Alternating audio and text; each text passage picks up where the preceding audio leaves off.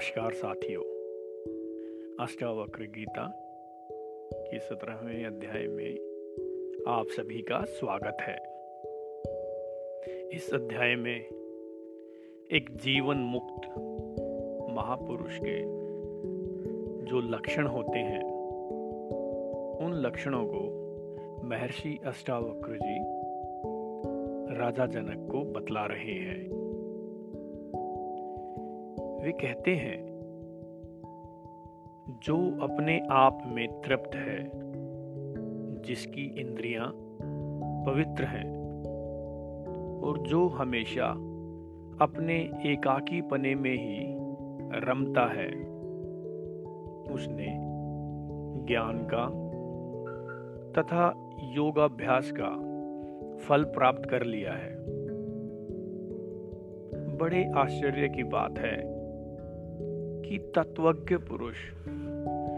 इस जगत में कभी खेद का अनुभव नहीं करता। क्योंकि उस एक के ही द्वारा यह समस्त ब्रह्मांड मंडल परिपूर्ण हो रहा है। आत्माराम पुरुष को दृश्य जगत के कोई भी विषय कभी हर्षित करने में समर्थ नहीं है। ठीक वैसे ही, जैसे मीठी मीठी सल की लता के पत्तों से, तृप्त हाथी को नीम के कड़वे पत्ते। जो महापुरुष भोगों का भोग समाप्त हो जाने पर उनकी वासना से युक्त नहीं रहता, और भोगों के न मिलने पर उनकी आकांक्षा नहीं करता। ऐसा महापुरुष संसार में दुर्लभ है। इस जगत में भोग के इच्छुक और मुमुक्षु दोनों ही मिलते हैं। परंतु ऐसा महापुरुष जो भोग और मोक्ष दोनों नहीं चाहता हो कोई विरला ही होता है। किसी भी उदार चित्त तत्वज्ञानी पुरुष की धर्म, अर्थ, काम मोक्ष रूप पुरुषार्थों तथा जीवन मरण में हेयोपादेय बुद्धि नहीं होती। ना विश्व के विलय की इच्छा है और ना तो इसकी स्थिति से कोई द्वेष है। इसलिए कृत कृत्य पुरुष, जैसे जीवन निर्वाह हो, वैसे ही यथा प्राप्त में मोज से रहते हैं। इस ज्ञान से मैं कृतार्थ हूँ। ऐसा निश्चय होते ही बुद्धि वृत्तियाँ क्षीण हो जाती हैं।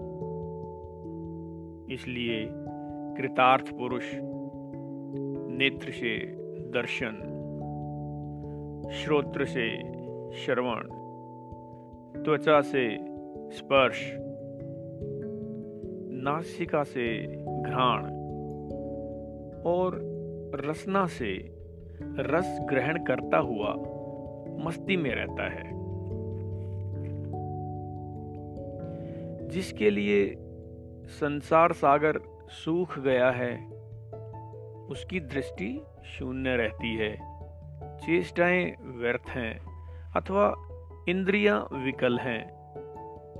इन बातों में ना तो उसे स्प्रहा है, ना तो विरक्ति।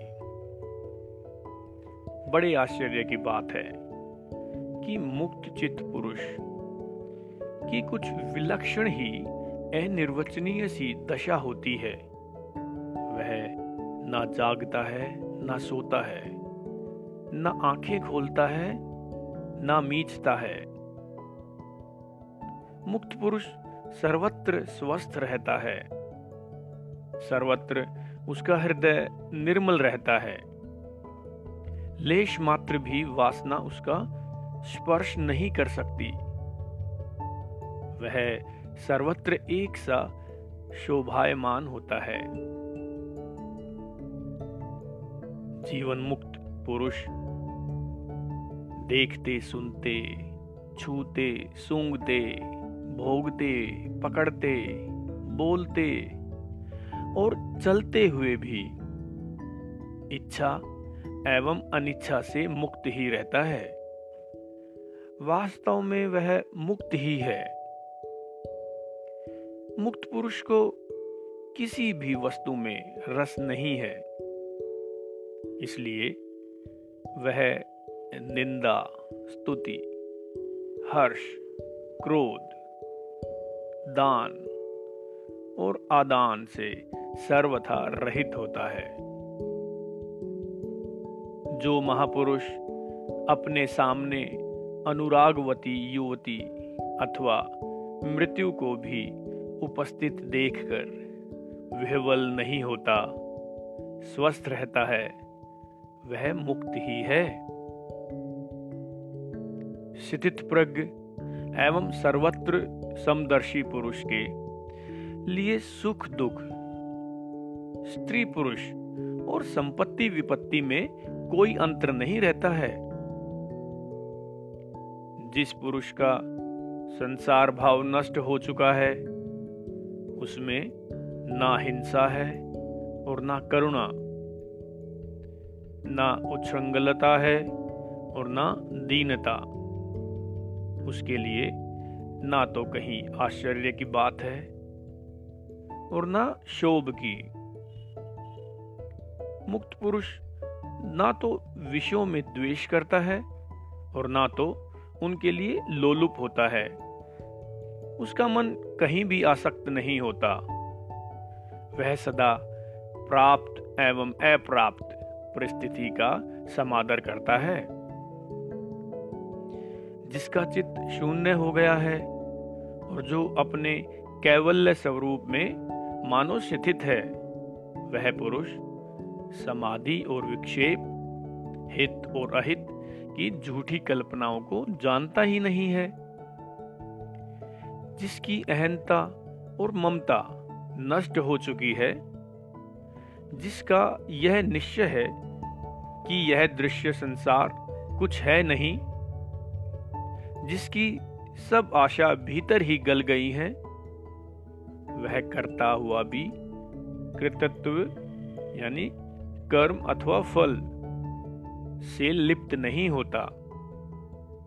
जिसका मन सत्ता शून्य हो चुका है, वह किसी ऐसी अनिर्वचनीय अवस्था में स्थित हो जाता है कि ना तो उसे मन की प्रकाश, मोह अथवा स्वप्न अवस्था कह सकते हैं और ना तो जड़ अवस्था ही कह सकते हैं। इति श्री।